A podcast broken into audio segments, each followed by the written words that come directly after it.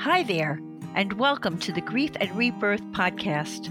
I'm your host, author, and trauma survivor Irene Weinberg, here to encourage you wherever you are in your healing journey. In each episode, I chat with incredible grief and trauma specialists, healers, mediums, and celebs, as well as remarkable people who have inspiring healing stories to share. If you're looking for a podcast that's both uplifting and inspiring, you've found it. Let us help you find your joy in life.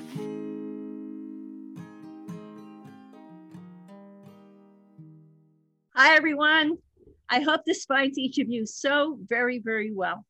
I'm speaking to you from my studio in West Orange, New Jersey, grateful to have this opportunity to interview Jeffrey Olson, a truly remarkable man with an incredible story of perseverance, inner strength, grief, and rebirth. After a horrific automobile accident took the lives of his wife and youngest son, also inflicting multiple life-threatening injuries to him, including the amputation of his left leg, Jeff found the courage to survive over 18 surgeries and eventually heal both physically and emotionally. His extraordinary story inspires international audiences, and I know all of you in our Grief and Rebirth podcast audience will be inspired as well. Jeff will be speaking to us today from Salt Lake City, Utah. Professionally, Jeff is a gifted creative director with many accolades to his credit. He is also a spiritual leader, a mentor, an author, a shaman, and a speaker whose latest book, titled Knowing Memoirs of a Journey Beyond the Veil and Choosing Joy After Tragic Loss, tells his amazing story that will surely leave you with a new appreciation for this gift of life we each are living. And it also confirms that when we take that last breath, life is not over. I'm looking forward to asking Jeff about his journey through overwhelming trauma and grief to joy, purpose, and gratitude, his out of body, near death, and after death communication experiences, and his profound spiritual insights for what is surely going to be an incredibly enlightening, memorable interview. Hey, Jeff, a warm, heartfelt welcome to oh, Grief and Rebirth podcast. Thank you, thank you, thank you, Irene. It's so good to be with you. It's such a pleasure. We're going to have a lot of fun. it's going to be really interesting, I know. Jeff, could you please describe your childhood, your marriage to your beloved wife, Tamara, your sons, Spencer and Griffin, and what you were thinking as you were driving just before that horrific accident? Oh, wow, that's a lot of questions, but let's let's start with my childhood. And uh, gosh, you know, my, my mother and father divorced when I was very young and um, you know that that created a very strong bond between me and my brothers. Now, my parents were great at co-parenting, even though they were no longer married to each other. They were both extremely committed to uh, to their children, and um, I grew up on a little farm, actually, a family farm. We had a dairy farm. We also had some beef cows, and that's where Dad resided and we'd spend every weekend with dad. And then my mother had moved to the city. So I would spend my weekdays in the city and my weekends on the farm. And eventually my mother remarried, wonderful guy, I loved my stepdad. But in her remarrying, we went and lived full time with my father on the farm.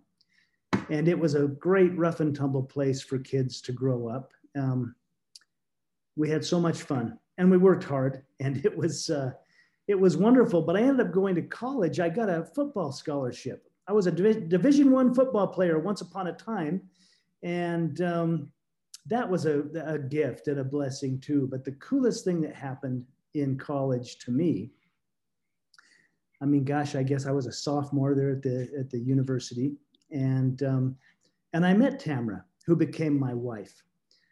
But it's important to, to point out when I say I met her, I was shy you know, I didn't talk much. I wasn't that outgoing. But when she came in the room, I didn't even know her name, but it was like a lightning bolt hit. It's like I knew, like, like there was the knowing. And it was beyond love at first sight. It was, it was a deeper knowing. And sure enough, we became friends. And then it was a courtship and a relationship and a marriage. And uh, we had two boys. And um, Spencer, my oldest at the time of the accident, was seven. And Griffin was just a toddler. He was only 14 months old. And um, it had been a challenge to get him here. So he was our miracle boy. And as you asked about what went through my mind just before the accident, um, we had been on an Easter vacation to visit her extended family, her parents and her grandparents. And when that was over with, it was interesting because we were just getting ready to leave. We'd had Easter Sunday, you know, Monday came around, and um, we had said our goodbyes and everybody was in the car and I was just pulling away from the curb and Tamara stopped me. She said, wait, wait, wait a minute. And uh, I stopped the car and she said, I want to go say goodbye to mom and dad one more time. Isn't that interesting? Yeah, those those strange little things. And you know, that whisper. Now, you know, at the time I thought, oh, women, you know, we've said goodbye. We're in the car. I got to get back to work. Let's go but something in her consciousness said, I want to go say goodbye one more time. And she did. I stopped the car. And I noticed as she ran up and not only hugged her mom and dad, but she kissed them both. And, and I noticed that. It was hindsight. You know, I mean, that would have been uneventful had things not played out the way they did, but it was, uh, that literally was the last goodbye given the events of that day it's fascinating. And, you know, it reminds me, it, it's uh, again, there's so many commonalities in our story because the night before he died, Saul said to me, I'm so lucky and thankful to have you in my life, which was not a typical thing that Saul would emote or say or do. And I thought, wow, that's really wonderful. And then the day that he died, that we had the accident, he went he he felt the need to go visit his daughter she had her own little cottage in the mountains and it's so similar and they and you know it was it was a goodbye not that we knew it at the time right. it was amazing um didn't you have like a real moment while you were driving of gratitude when you were thinking about how lucky you were and, and you had this beautiful family I, I did in fact that was after i'd watched this last goodbye and you know tamara jumped back in the car and we hit the interstate and i cranked the cruise control up to 75 as fast as I could legally go. And I'm racing up the interstate, you know, attempting to get home a little bit earlier. I was thinking about all the work I was missing and, you know, that to do list. And, and it's interesting, these moments, these whispers, and you mentioned Saul. I mean, if there's anything for the listeners to take away, gosh, when you get that little impression, that little hit, I think I should go see my daughter. I, I want to say goodbye to mom and dad one more time boy, follow that, you know, honor that and do that. As I was driving, there was this moment of gratitude. It was nothing to do. I, I was simply looking in the rearview mirror to check traffic. You know, it was a glance, it was absolutely a moment. But I glanced in the rearview mirror just to see what traffic was doing, and there wasn't a lot of traffic on the road that day. But as I glanced in the rearview mirror, Griffin, my little son, caught my eye my toddler. And he was sound asleep in his car seat. And I, I noticed that. And there was this reverence. There was this like, wow, there's my little miracle boy. What, what, weren't even supposed to have another child. And there he is. And I, I noticed, I noticed details. You know, I noticed how his hands were folded up on the little car seat, you know, barrier that was in front of him. And I noticed how long his eyelashes were. It, just in a glance, it's almost like time stopped. And as I noticed that, I heard Spencer, my seven year old, and he was playing with action figures that he had gotten in his Easter basket. He was a Star Wars nut and he, he had some of the new action figures, but I heard all the delightful noise of a little boy you know, having the grandest lightsaber battle in the universe. And I just thought, wow, it, you know, look at these children. And then I glanced at Tamara, who had also reclined her seat back, and she was sound asleep. but she was still holding on to my hand. And, and, and there was this moment of absolute gratitude. I thought, wow, we're 10 years into this marriage. We've had two children. We're racing against our careers. She was a high school uh, teacher, loved the students. But I thought, wow, she's still holding my hand the way she did, you know, back when I had a couple extra bucks and took her to a dollar movie. I was a starving college student. Right. Um, you were but, still a love story, though. Yeah, yeah. But there was this absolute moment of profound gratitude. Like, wow, look, look at what I've been blessed with. I mean, that that was the bottom line. Look at all that I've been blessed with. And of course, my attention went back to the road, and we drove. But it was about an hour after that um, that it all came apart. Want to tell us about that? How it affected and how it affected each of your family members, and and this is hard. And the injuries you sustained from the accident. Yeah, I mean it, has been it's been 24 years actually. And that's interesting. It's been 24 years for me too. Yeah, 97. 97, that same year. And um, you know, but but it, it was strange. I mean, there was reports of crosswinds. There was reports of a red pickup truck that was driving erratically on the interstate. Uh, the the most difficult thing to talk about is I I believe I may have dozed off just for a moment at the wheel.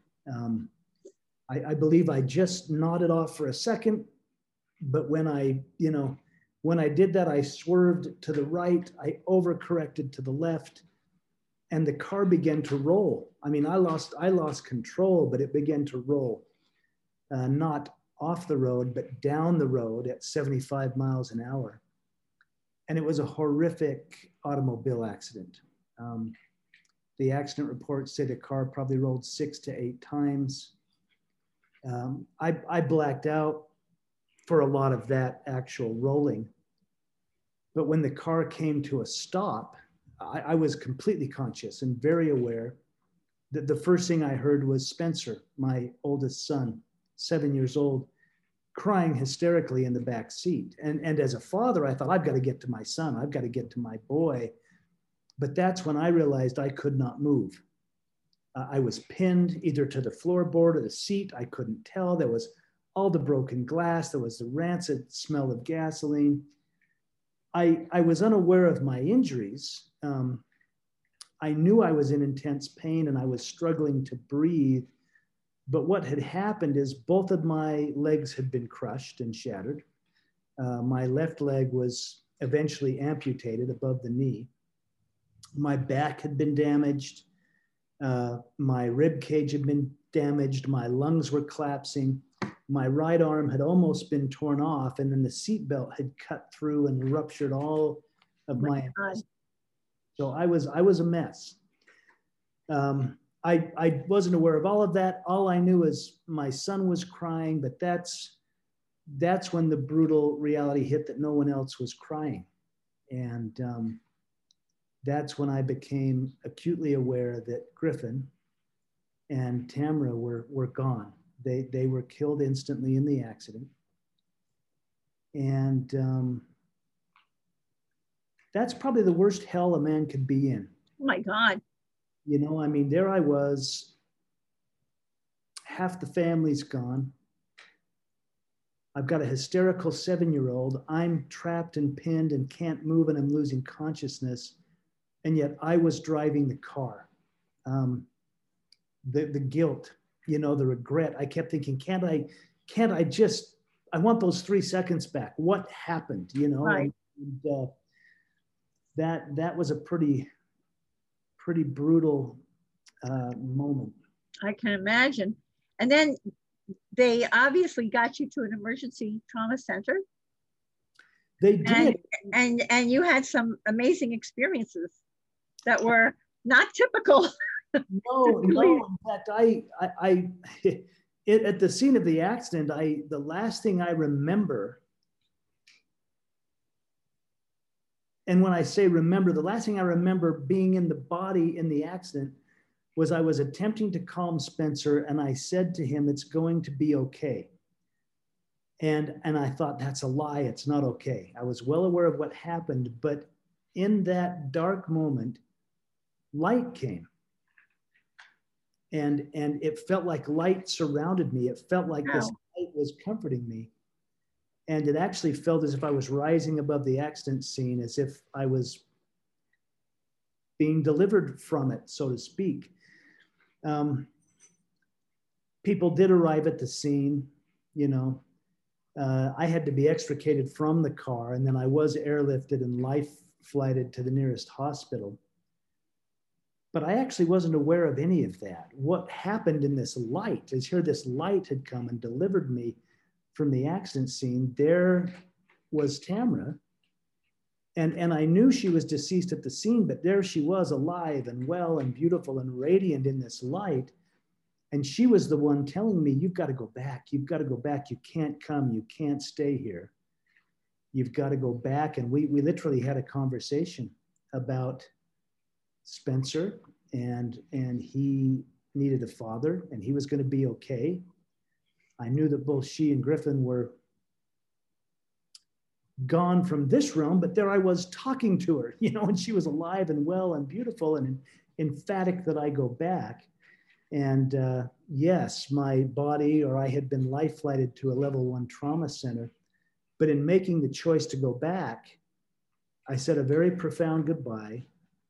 And then I found myself wandering in that trauma center, as you mentioned. Then I was moving about this hospital with all the doctors and patients and nurses. You were out, literally out of your body. Yeah, I was literally. Out of, your soul was like doing its thing, and while they were working on you. Yeah. Yes, uh, you know, I at the hospital, I, I was seeing all these people, but I was experiencing them in a profound way. Um, everyone I saw, I, I knew them. I knew them perfectly.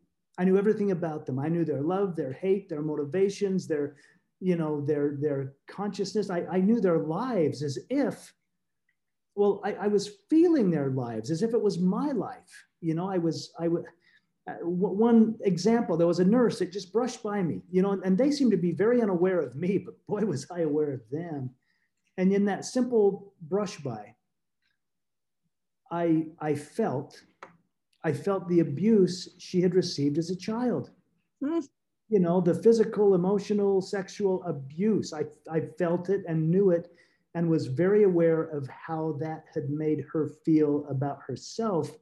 And yet it was so profound. I, I was feeling it in a way as if it happened to me. I was that aware, that conscious of it. But in the same moment, I, I felt the magnificence of her soul. Like, wow, look at her.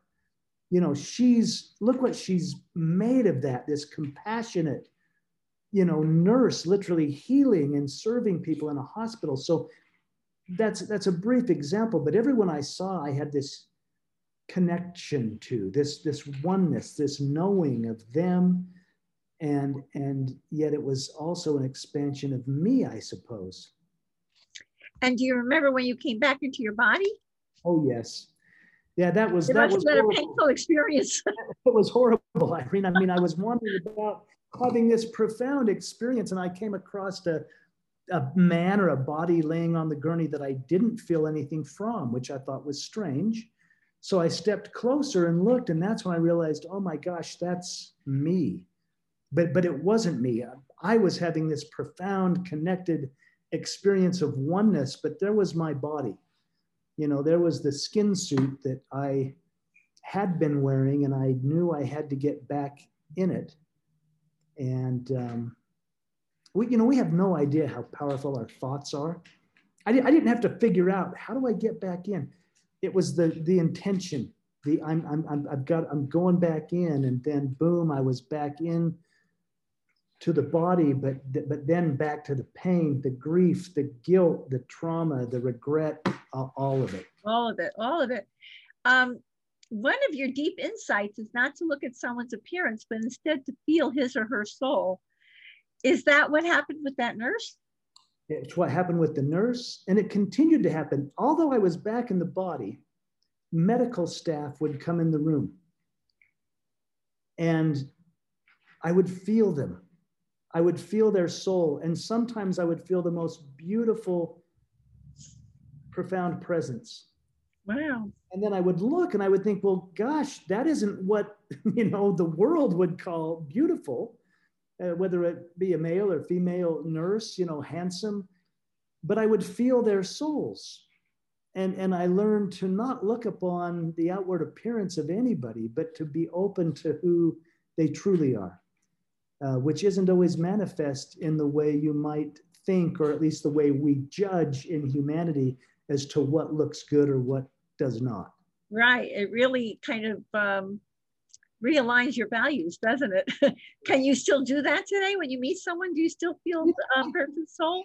I don't do that on a daily basis. I mean, I, I don't. I, you know, I go to work and I'm, I, you know, I mean, day to day life is not like that. But every now and then, you know, every now and then, yes, it's like that veil falls. And um, I had an encounter with a homeless man not long ago. I mean, I, you know, I was leaving work and and he came up and wanted money and you know and and, and I was in a hurry to and anyway that whisper it's like spirit said just look at him you know and this was after the accident years after the accident right and and and as I looked at him I thought wow first I I, I thought you know my brothers were so close to me and they were so good in the hospital they almost lost their jobs. And as I looked at this so called stranger, suddenly he looked as if he was my brother's, you know, or my dad. And then as I looked at him, I realized, wow,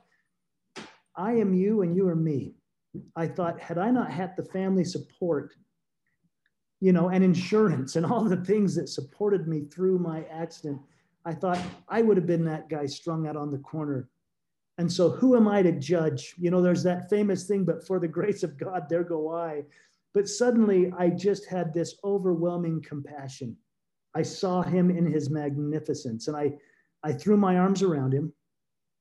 And, and, and tears had actually become began to fall and i all i said I it's almost like i heard myself say it i didn't consciously think about it but i heard myself say i know who you are and he began to weep and he said, I know that you know.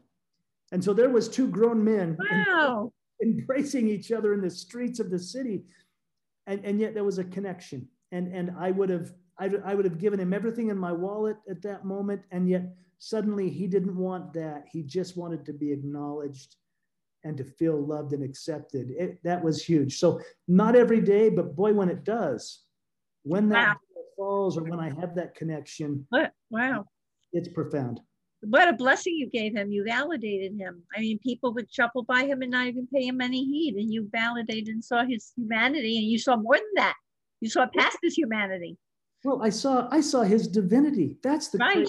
thing. I, I, I mean, you know, I, I would have thought, well, I was there to serve him, but no, he taught me. He was the teacher. I was the one that gained everything and gave nothing and and that was a big lesson too wow so you also learned a lot of humanity with everything that you i mean humility with everything you've been through too i know that you experienced the life review and a lot of people in our podcast audience are not aware that when we cross over we get a life review would you like to share that I, with I them? I'll, I'll share that. And, and it was interesting. I was in the hospital for almost six months. I mean, I had 18 surgeries. I was in and out of ICU and in and out of consciousness. At the end of my hospital stay, I had a profound experience, perhaps the most profound. And I did experience a life review.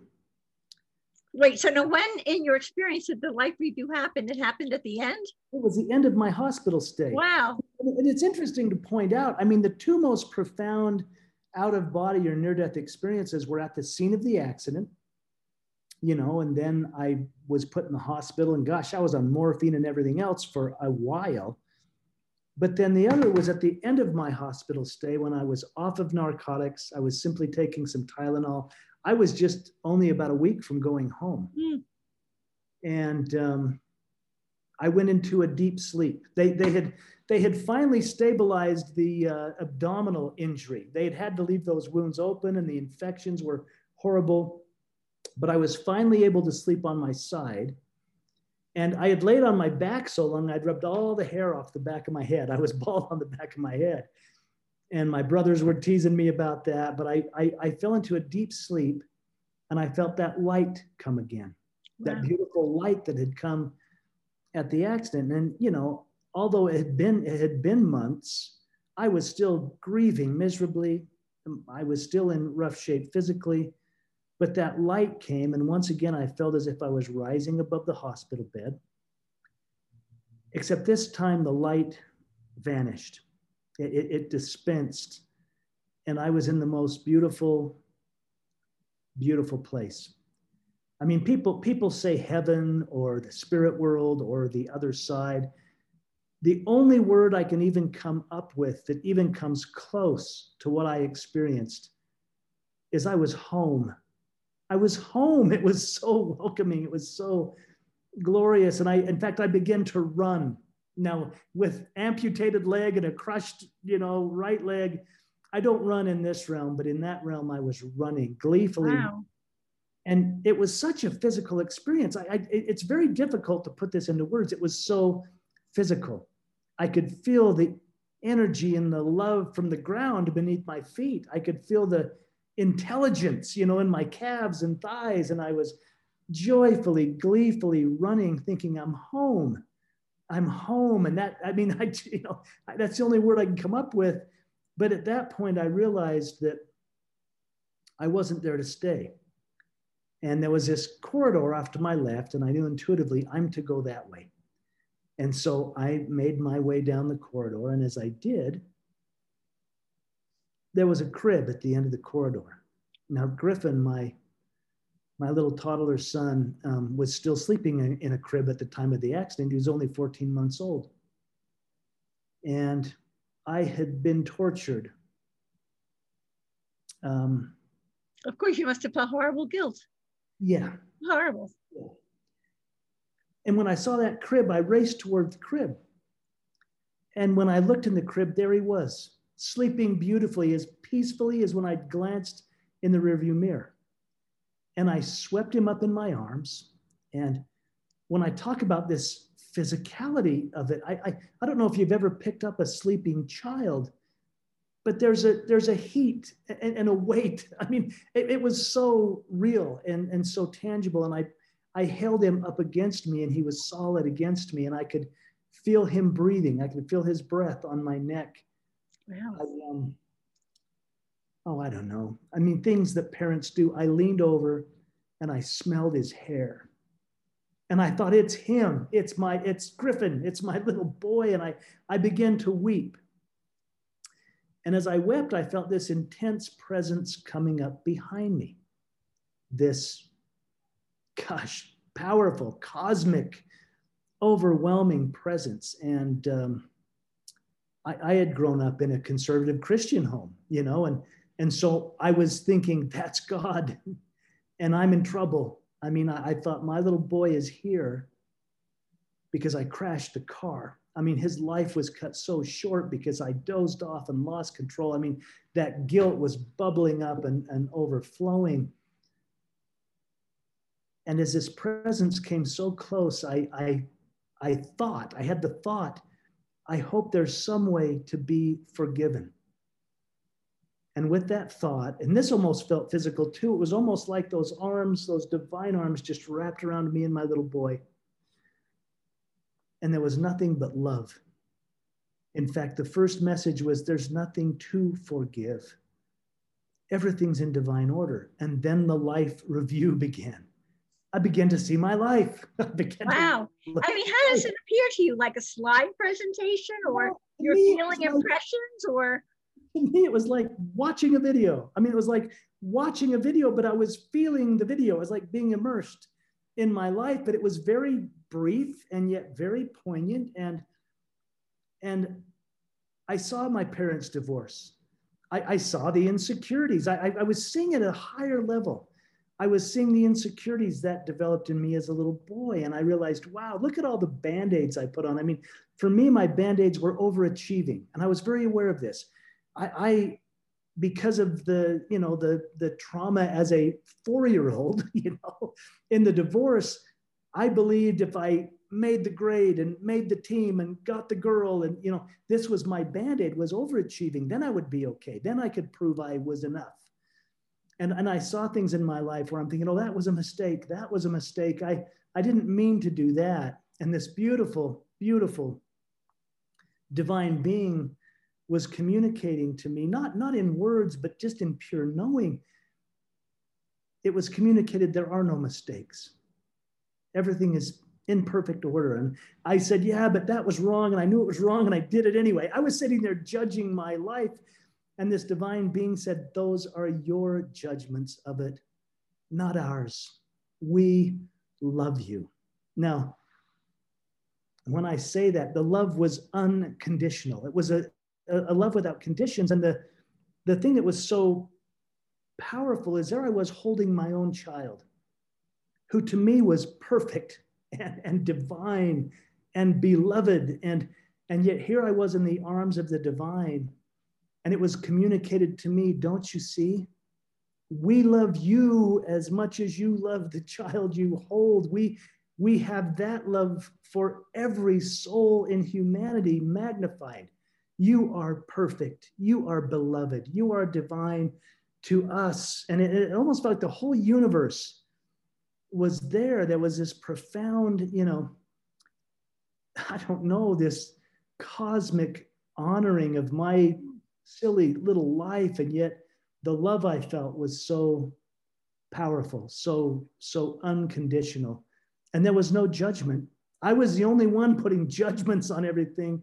And here the divine said, Well, that's your judgments, but we love you, just like the just like you love the child you hold. Could he ever do any wrong in your eyes? And I'm like, no. He's like, that's how we feel about all of you. And wow. It, it, was beautiful. That's amazing. I've also been told that um, when people cross over, they get to feel how they made others feel. Is that true? Did you have that experience? You know, I in, in a roundabout way, yes. I didn't. I, I, mean, it wasn't it wasn't specific. Like, look how you made. You know. No, but you get. But I, I was so aware in my life when I say when I say I felt like I was immersed in it. You know, I I was watching uh, my childhood and and and my older brother who was only eight at the time of the divorce. He's three years older than me. You know but boy, he became in some ways a, a father figure to me, you know? And yet he was always so hard on me. I, we, we played Little League Baseball. He was one that taught me how to hit the ball and throw and catch. He was that, he was the one. He was my mentor, you know? And I remember in my first Little League Baseball game, I got a hit and I was running the bases and I didn't touch second base. So as I came around to third, you know, the base coach is saying, you got to go back and touch the bag. You got to go back and touch the bag. And so I turned around, flustered, touched the bag, and then began to run to third. But by that time, they'd thrown the ball in and they tagged me out. And, and my older brother, after that little little league little league baseball game, he had me run those bases time and time again, which in my judgment, I thought, why is he so mean to me? When I was looking from a higher perspective, I realized, wow, that's how much he loved me.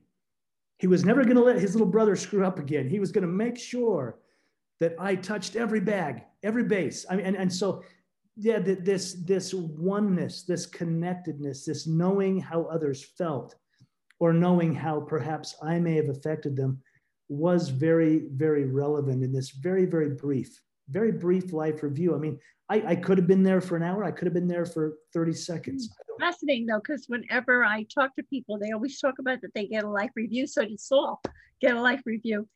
Why as a soul do we come to this world, Jeff? And why is life so hard? Did you learn that? Did you learn about that? I did. I did. I mean, in these beautiful divine arms. I mean, this is not my wisdom. I'm not the guru. This right. is this is what you were told. Yep. But look at how you're helping people today and you're spreading this information. Yeah, see, I, I grew up. I grew up, as I said, in a conservative Christian home. I was being taught that life is a test. You know, God is going to judge you, and the angels are keeping track, and I'm probably in trouble, right? I'm probably in those arms. I realized that life was an absolute gift, and it was challenging because I had created it that way. Now, keep breathing because this is sometimes difficult for people.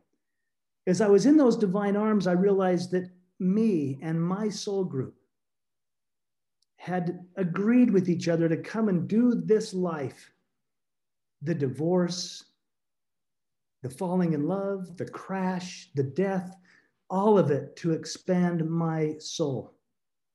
And that the entire universe had supported my creation of my life. God hadn't imposed it on me, nor did anyone else. It was my creation. And I chose the very things that would expand my soul in such a way.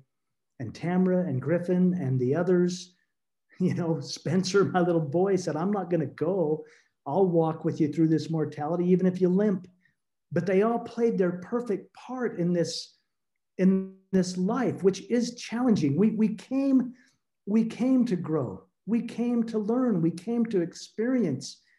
And, and although we might say that that we, we, we may put judgment on it and say that's hard or bad or wrong but in the in that higher perspective i realized what a gift what a magnificent beautiful gift the entire universe supports us for to come and have the experience so a lot of these hardships we choose because we want to learn lessons and evolve that that was the takeaway and, and again, it was gratitude. I'm like, wow, you love me that much that you would let me experience this? And, and yet, you know, from those perspectives, nothing ends. There is no death. There is no end. It, it's, it's eternal. I, I, even felt that I was eternal. I, I wasn't with beginning and end. I was simply being and having an experience as a human being. But I was something far more divine than that as are we all. That's wonderful. So that leads me to this question. Um, you learn that each of us is just one person shining our special light in the world. How does that ripple out into the consciousness of all humanity? And why does it all come down to that choice? So, like you're talking about universal consciousness, basically. Yeah, I, I love your questions, Irene. You are you are you are so fun. This is good. Thank you. Yes, I realize that each of us, I mean, I, I use the term universe, universe. Uni- oh, I love that. I read that uh, from you and I love that. Please share it with our listeners. Oh, yeah, universe. So uni is one, like a unicycle, one verse, one song. And I realize that every single soul sings their note, sings their tone, sings their vibration in that beautiful chorus that is this, that is life, that is this rendition of ourselves. And that the chorus isn't complete without all of us. And that it's in the diversity, it's in the uniqueness of our tones that the chorus is made beautiful. That's where the harmony comes because we're all different. But if we shine and if we embrace and be ourselves, we all mesh into quite quite an orchestra. Quite an orchestra. So that leads me to a question I wanted to ask you, because while we're playing the orchestra, eh, playing in this orchestra, some of us have some pretty sour notes that we are putting on putting into this world. So you think humanity is awakening, but what is the purpose of these people who are? I mean, I understand there's a lot about contrast, but some of them are really over the top, in my estimation. Oh, I, I, and that's a fantastic question. I've asked myself that. You know, gosh, experiencing this nurse. Well, why in the world would someone be abused in such a way? Right. Who who would ever choose to do that? Right. Right. Well, without the sour notes, we couldn't experience the sweet ones. That's the contrast you talk about, the duality. But here's the other thing that I'm seeing perhaps that's happening. Have, have you ever have you ever planted a bulb in the ground? You know, uh, a bulb? Put, yeah, a tulip bulb or a flower. Oh, tulip bulb, yes. Okay, so you know we put those here where I we put them out in the fall, and then in the spring they come up. I have realized that those bulbs literally have to come apart They literally have to be torn apart before they bloom into the beautiful manifestation of a flower. And I believe some of the contrast and the chaos we're experiencing is that it's our coming apart. You know, there's a, there's a beautiful Hebrew story. Moses, a man in the desert, he was leading the children of Israel out of bondage. And fiery snakes were coming and biting the children. Do you recall this from Old Testament? No, I don't recall that one, not at all. Well, there, there was snakes in the desert, and they were biting the children of Israel, and they were dying from it. And Moses went to the divine and said, What do I do? And he was told, Make a snake that looks like these fiery serpents that are biting you, and put it up on a big staff and hold it up and have everyone look at it. And if they look at it, they'll be healed. E- even the medical industry still honors that. That, that medical sign is a big staff with a snake mm-hmm. on it. Yeah, I've, right. I've seen that. yeah, it comes from the Moses story. Wow. Well, here's the thing and, and we're having a beautiful opportunity to do this as humanity. All those fiery snakes that have been biting us, now we get to put them out in the open and take a look at it. Whether that's sexism or racism or corruption in government, whatever it is, as humanity now, we're looking at the snakes. We're putting them out in the open. We're looking at it. And by looking at it, we'll heal it. So I think it's the undoing and it's also the acknowledging of and the looking at all those things that have been swept under the rug for so long. And, and this is our opportunity as humanity to heal it, to consider it and to change and to do something different to, uh, to honor the greater good of all. That's beautiful. And it gives us such a hope, it gives us all such hope. I'm so glad I asked that question because I've been wanting to hear, hear about that. Jeff, you had such trauma and such grief. When and how did you? I mean, now you're on the earth plane. Like me, I mean, I can remember, you know, I got those messages, but man, here I was. How did you begin to heal from this overwhelming trauma and grief? What did you decide? What did you do? Therapy, healers, how did you, what did you do? I did a lot of things. Now, granted, I think the near death or out of body experience was a wonderful cheat sheet for me. Mm-hmm. I could draw on that and think, yeah, but I, I know differently. Um, I had a lot of angels. Mm-hmm. Sometimes those angels were my family. Sometimes they were a neighbor. Sometimes they were a stranger. And sometimes I know I had support from the angelic realms. I, have got two guardian angels that look after me, and Tamara and Griffin. I've got the greatest guardian angels in the universe. But also Tanya, my current wife. Um, eventually, I, I, I fell in love and I remarried, and that was an incredible thing.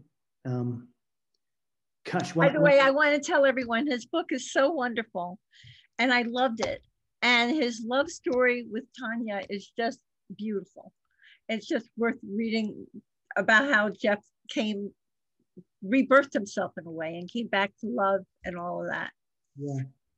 Well, and, and, and thank you, Irene. Yes, it, it is a beautiful thing. I mean, when I met her, it was just like when I met Tamara the first time. There was that lightning bolt that hit me and said, there she is. And, it, and it's all in the book. And, and I did a lot of things. Gosh, I studied energy work. I studied religions of all kinds. I, I took a deeper dive into my own feelings about what I thought or believed was true. And I realized beliefs are just beliefs. Now I was wide open. Um, right. My, my, faith, in many ways, was transformed into absolute trust. It's like I, I trust. It's like all things are in divine order. So there was a lot of things I did. The bottom line to my own healing, and it took a decade. I mean, I, I I don't want anybody to think I had this horrible accident and then I had these profound experiences and I was okay. I had a horrible accident. I had absolutely profound things happen and I grieved like anyone would grieve. And I and I oh, it's terrible. Make sense of it. I couldn't make sense of it for a long time. And eventually, I had to choose to be happy. I had to choose joy. And that was one of those messages that came from those other realms after the accident. And even even Tamara, my deceased wife, reminded me of that. When when I realized I was having feelings for Tanya, of course the guilt set in again. How could I possibly? And and I found myself on Tamara's grave actually, and I was crying and I was angry, and I was saying, "How dare you? How could you leave me?" You're in that beautiful place, and I'm limping around trying to raise our son. What? How dare you go? And and and yet and I, I know it sounds so crazy maybe but as i was doing that she came to me she came and i don't i don't see with my physical eyes but i felt her there and i felt her hands on my shoulders as i wept and swore at her you know and she said don't berate me she said i loved you enough to leave mm. thought, what you loved me enough to, and and and she began to recount. And I remembered my life review and I remembered that cosmic plan. She said, Don't you remember? I would have loved nothing more than to stay and grow old with you. But we had a deal. Your soul had this contract and I was part of it. And I loved you enough to go. And, and so don't berate me. And of course, I was still in an arguing mood. And I said, Yeah, but I'm having feelings for another woman. And, and she laughed. she laughed at me. She said, Of course you are. I know who you are. I know how you are. And she actually shared, she said, I sent Tanya in your path. She said, Jeff, you can choose whoever you want. But I sent her in your path because I saw in her the thing that might teach you unconditional love. And she reminded me, choose joy. Please choose joy. And, and she actually said, She said, I'm connected to you. I watch you. It hurts me to see you hurt. I can only be as happy as you are. Please choose joy. You don't have to get over it, you never will, but you can get used to it and you can move forward. And besides, and this, this was kind of funny, she said, You're a pretty good dad, but you know, Spencer needs a mom. You're a lousy mom. so, and so we had this very profound conversation. And, and she's a light to me. Tamara is an angel to me, and so's Tanya. Tanya's here.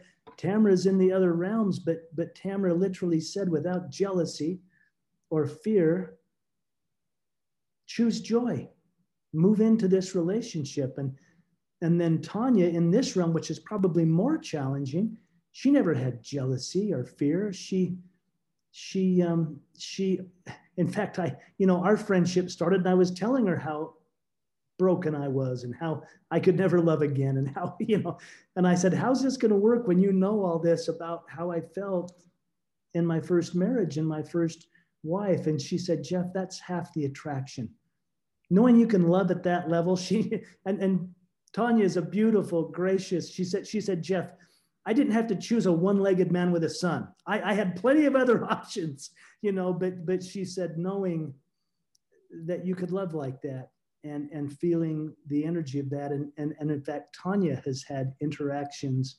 spiritually with Tamara. They never knew wow. each other in this life, but it's it, it's all it's all in the book knowing. It's all there.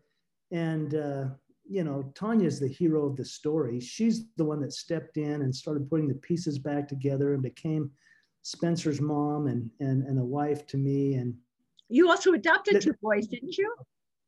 You also yes, adopted yes. two boys.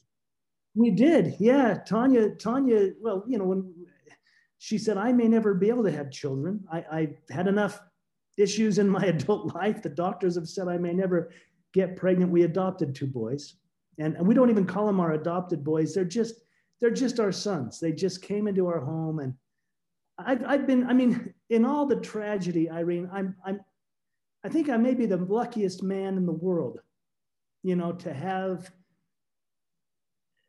the joys i've had and to have the pain and trauma i've had because it seems like the trauma seems to have created reservoirs for me to hold more joy and more gratitude and and that's what i'm experiencing now as i'm older and grayer and but you still have your hair come on jeff still, yeah. You still have your hair it's gray, but it's here anyway I, I'm rambling on, but gosh, no, but it's so nice. I feel like we're friends and we're really sharing with each other. You also had an experience where you were told by the divine that you should share your experience and others will heal. Yeah. Yeah, I, I never intended to share this, Irene, with anybody. I, I, I only talked to very close friends and my immediate family. I did have a doctor, Dr. Jeff O'Driscoll, that you uh, have had. I've on. interviewed him, everyone, and he's got quite an, an interesting interview also. Yeah. yeah we, he, he was my emergency room trauma doctor, didn't know me from Adam. But he met Tamara. He met Tamara. When he shared that with me, then there was a, I, I had shared my near death experience with him. And I thought this is perfect because if I'm crazy, he's a doctor. He'll put me in the psych ward and get me the treatment I. uh, but anyway, I, I, didn't share this. I didn't talk about it. I didn't want people to think I was crazy. I, I it felt it felt sacred. This wasn't lunchtime conversation, but at one point, and, and it's silly. I was teaching a Sunday school class, and um, the topic was the love of God. I, I couldn't even say it without bursting into tears, you know. And there was a woman in the class, she was a neighbor of ours. She came up and she said, Something happened to you, didn't it? And I said, Yes, but I don't talk about that. And she said, Well, you're going to talk about it. I'm coming over to your place and I'm not leaving until you tell me what happened to you. And I mean, gosh, years had gone by. I had remarried. She was a friend of Tanya's in the neighborhood and she came over and then she said, You've got to talk to a guy at the university and tell him about this. He studies these things. And, you know, do Buddhists, uh, uh, Jewish people, or Christians, do they all have the same experience? And anyway, I reluctantly agreed to talk to this fellow. And then he said, You've got to come speak to our group. And I said, No, I don't talk about this publicly. He said, Look, people are hurting, they're grieving, they've lost loved ones or some of them are dying, come talk to our group. I think they'll benefit, which I did. I acquiesced and came and spoke to the group. And in the group was a publisher who came up and said, You're going to write a book. And I said, No, I'm not. I barely got through this speech. There's no way I'm doing that. And down to your question, that was a Friday night, and he had my contact information. On a Monday morning, I had a book contract in my wow. And I was very reluctant. Um, here, here's what the big barrier was. I'll be honest. I was worried, what if the book does well? And am I that guy? Can I could I receive a royalty check based on the catastrophe that took half my family and I was driving the car? It was it was it was a moment of turmoil within and so Tanya, being enlightened as she is, she said, I think you ought to ask the divine about that. And she took me back to the scene of the accident, back to mile marker 80, right where it happened. And she said, I'll just leave you here for a while. I'll be back in an hour or so. But I think you should go ask. And, and I did. I prayed. I asked God, the divine, the universe, whatever you want to call it. And I, I had a conversation gosh, there's this book contract in my email, and this is where the crash happened, and I don't know what to do, and what's the right thing to do. And once again, it was choice. But I was told I got an answer. I don't I don't profess to talk to God every day, but I got an answer, that voice that speaks to your heart, and, and I can quote what I was told. That's how profound it was. I was told, share your experience and others will heal. Now this was this was 10 years after the accident had happened, a decade. I had done a fair amount of healing. And I thought, wow, if others will heal, if it's not about me, then okay, we'll we'll write the book. So I wrote the book. I figured my mother would buy a copy, but but no, it you know it hit number three on Amazon and in the category, and I I was overwhelmed. But now I've become I've become used to sharing it, but I still go there. You know, you, you don't get over these things, but you get used to them. Yeah, no, I understand that because I, I have a similar experience. I know you do. I tell and, my story. Oh, it's amazing. I mean, that's why we do this, Irene, because people are healing. I get I get emails and notes all the time from people saying this really served me well. Thank you. Thank made you. the difference. Made all the difference. Now I have to ask you, what prompted you to become a shaman? That's cool. What, well, what, what brought you to do that? And you and you and you do these spirit keeper guided journeys into indigenous spirituality and healing. Yeah. Wow. Well, and you'll you'll find that in the book Knowing too, but we had a Native American fellow wander onto our farm that was a horse whisperer. And that, that was my first introduction to what I call indigenous spirituality. He was different. You know, my father would tie the horse up and teach it who's boss and conquer the animal. Ben, the horse trainer, said, Oh no, you must become one with the animal. And that was my first introduction. So I was always kind of infatuated with the Native American culture. And I was always heartbroken, quite honestly, about what had happened in this country. Um, and they didn't with teach, the Native Americans, yes. Yeah, they didn't teach me that in school, but I learned what mm-hmm. the true history was. Anyway, Tanya, my current wife, this was for my birthday, and this was back before I'd ever written a book. I didn't talk about the experience, knowing my fatuation, you know, with with the culture. Uh, it was a gift. She sent me to Lava Hot Springs to work with shamans and medicine men and and uh, it was a workshop. You know, I, I paid my fee and I was going to go spend four days with them. And after the first day, the head shaman came up and uh, she looked at me and she said, You've been there. And I said, I've been where? I've been in your workshop all day. She said, No, no, no. She said, You've been to the world of spirits and come back. And I thought, How does she know? And I asked her, I said, How do you know that? And she said, Oh, I see it. I see it all. It's a very gifted, she came from a lot of Peruvian studies, Hopi. And um, anyway, she said, You already are a shaman. Shamans work in the realms.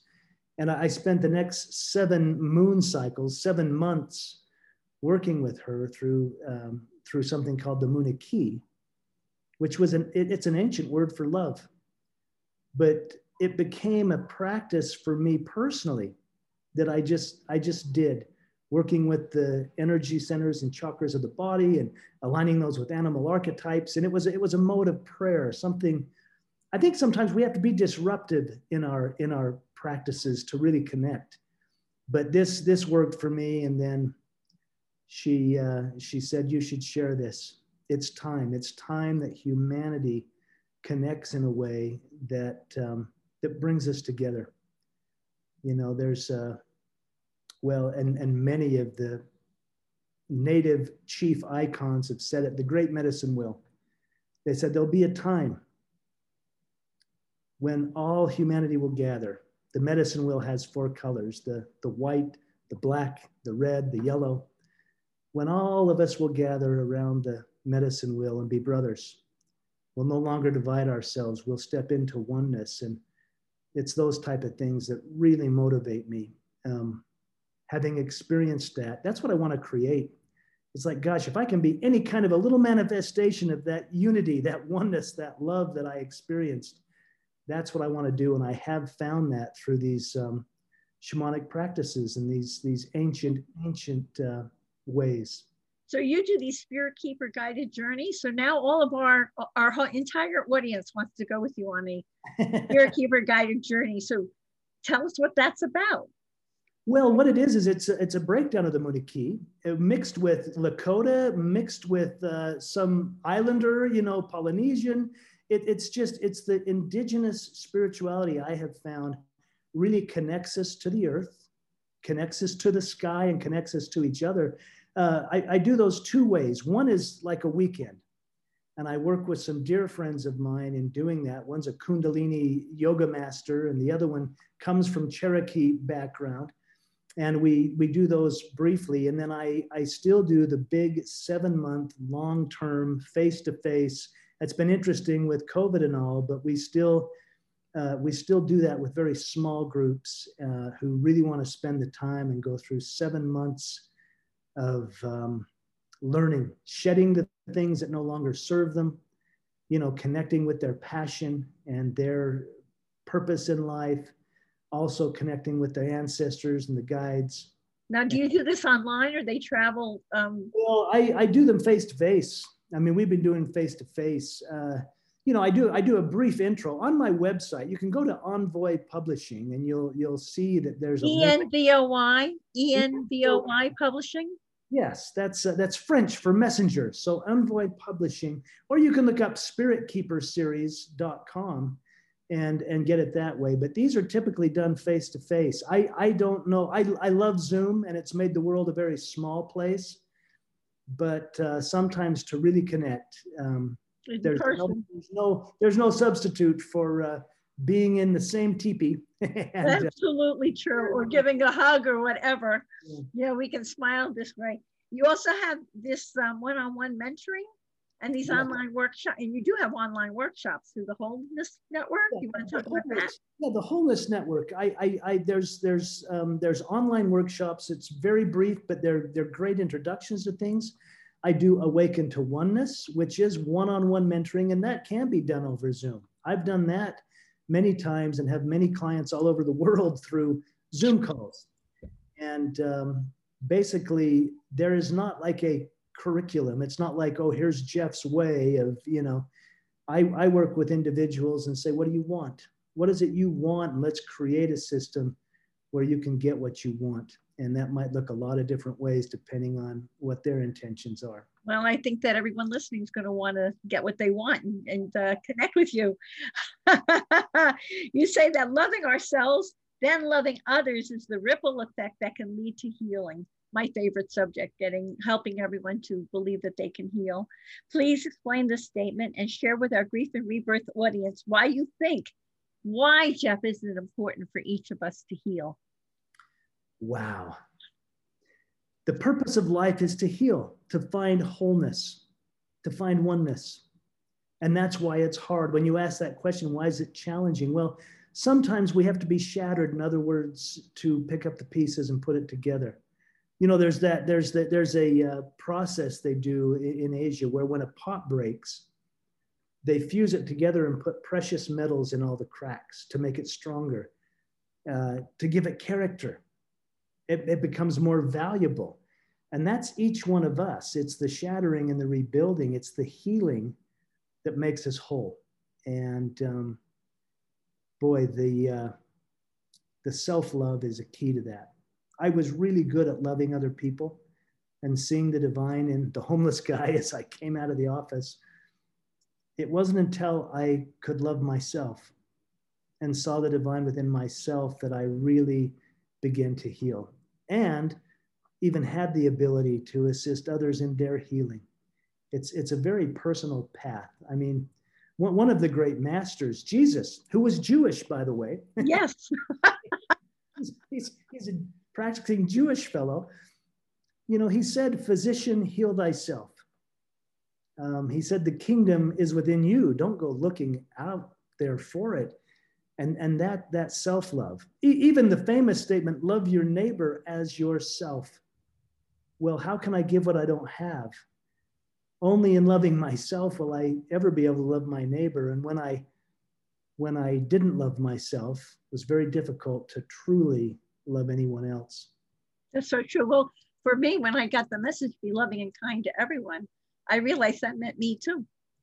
yeah If I, if you know, uh, that each one of us is so precious and important and valuable. You call the biggest miracle in your life deciding to choose joy, even in difficult circumstances. Please tell us about this decision. What would you like to tell our podcast audience about finding joy in life? Wow. Oh, you ask such good questions. It's in the little things. It's in the little things. The little things are the big things. I I get so much. I have a little bird feeder in the back, you know, and gosh, watching those birds come and the hummingbirds and that that brings me joy. I, I've had people say, gosh, Jeff, you were so injured. You must have been preserved for some great cause and I I kind of chuckle to myself and say, yeah, to uh, to play catch with my son, you know, to to feel Tanya's foot rub up against my leg in bed, to to to watch one more sunset, you know, to to to really embrace every day as a gift and as an opportunity. That's that's where I find the joy. It, it isn't. Uh, it isn't always that difficult. When things are hard, it can be difficult. But to remember that I'm simply here to learn, and whatever I'm experiencing is a lesson for the expansion of my soul, and to be grateful for the experience, even when it rips us to the core. Wish it did for you. Well, and and we all get our turn. Yep. I, I went through it too. Yes. Certainly been through it too. But yeah, choose, and it's a choice. That's the short and simple answer. It's a choice. The only one that can make me happy is me. And until I choose to be happy, it won't ever happen. Nobody else can do it for me. I must do it for myself. And then it's contagious because when you're coming towards people and you're happy inside and you're at peace, they want a little piece of that and they start to open too. I found anyway. Jeff, I, I right? Would you agree? Oh, I completely agree. Totally agree. Completely agree. Jeff, the greatest lesson you learned from all the loss, experiences, heartaches, and triumphs is compassion. You call it the blessed opportunity to feel, and perhaps in some small way, to know what others are feeling too. What a gift to all of us to be able to learn from your abundant wisdom and profound awareness. Here are some additional insights I learned from reading Jeff's amazing book titled Knowing Memoirs of a Journey Beyond the Veil and Choosing Joy After Tragic Loss, which can be purchased on Amazon. We are divine beings here to make the world a better place and create peace and joy for everyone. Life is the stage of a play. Heaven is real. There is no need to judge anyone for anything. When we pass, we are all going to be asked, What did you learn? Surely many in our Grief and Rebirth podcast audience are now inspired and eager to purchase Knowing mem- mem- Memoirs of a Journey Beyond the Veil and Choosing Joy After Tragic Loss, which will no doubt add to their own growing awareness and wisdom. Jeff, thank you from my heart for the honor and blessing of interviewing you today. This has been a truly eye opening, touching, and unforgettable interview. And here's a reminder, everyone, that you can see the show notes and all Grief and Rebirth podcast episodes on ireneweinberg.com and make sure to follow us and like us on social at, at Irene S. Weinberg on Instagram, Facebook, Twitter, and YouTube.